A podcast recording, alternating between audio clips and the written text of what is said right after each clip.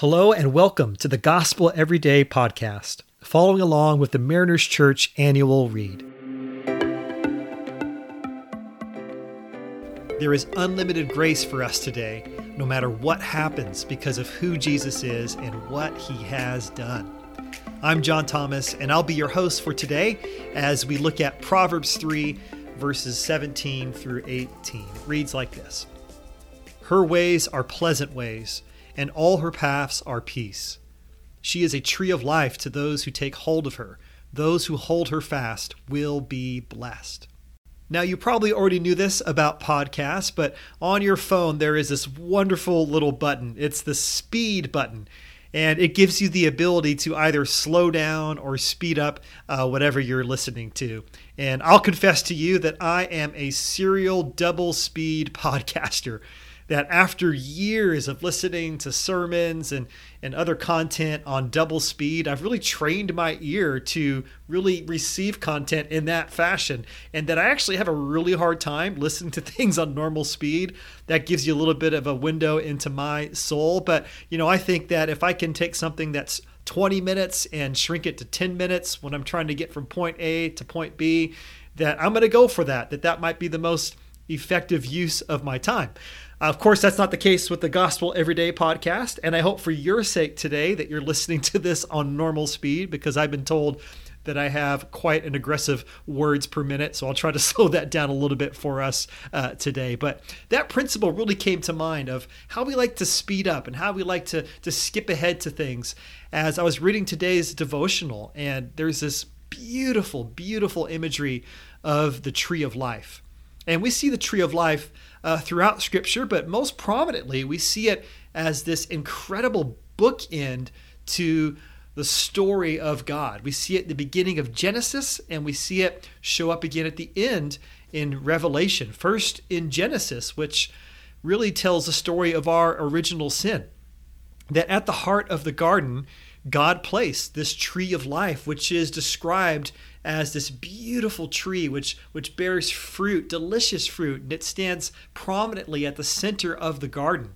It stands at this as a great source of eternal life, which flows from the eternal God, that as we stand in right relationship with Him, that we have access to. It's amazing. It's this picture uh, of completeness, of peace, of everything set together as it's intended to be.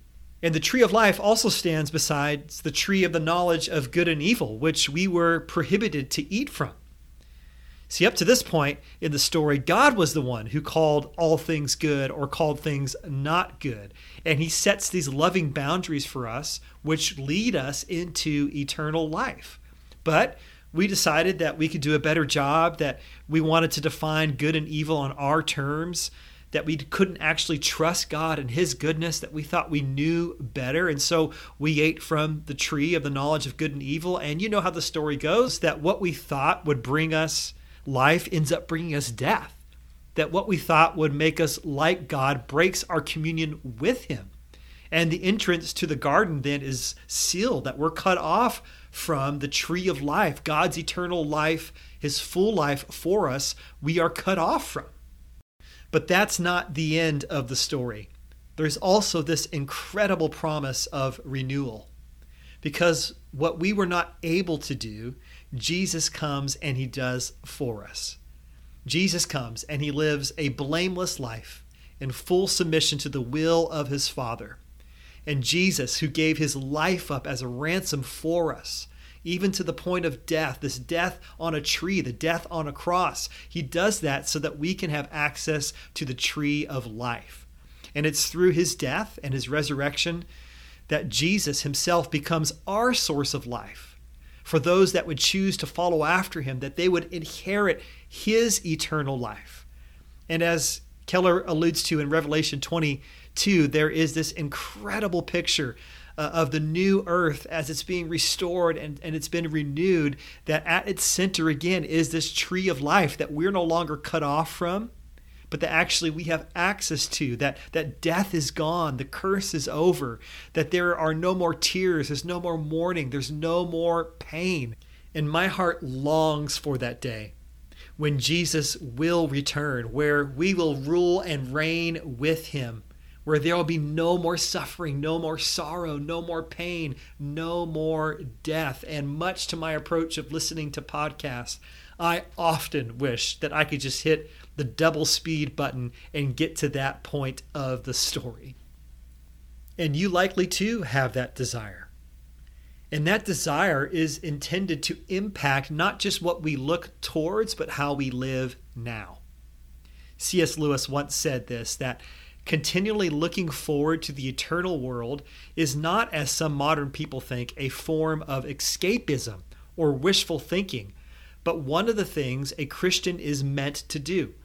It does not mean that we are to leave this present world as it is.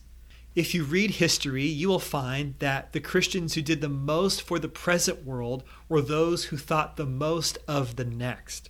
It is since Christians have largely ceased to think of the other world that they have become so ineffective in this one. Our mindset as Christians should be one where we are looking towards eternity, where we have an understanding that we have a hope that goes beyond what we can see in our temporal circumstances. But we should not be so far looking that we ignore the present realities. And actually, it is our role to bring more of the future kingdom, more of the futures of heaven into our current realities. So, whenever you make wise decisions that honor God, you are showcasing the very value set of heaven in the here and now when you serve others, when you live generously and not for yourself, when you take the good gifts, the raw materials that God has given you, and you steward them to further His kingdom and His glory, you are displaying heaven now. But I don't always look at my everyday life in that way.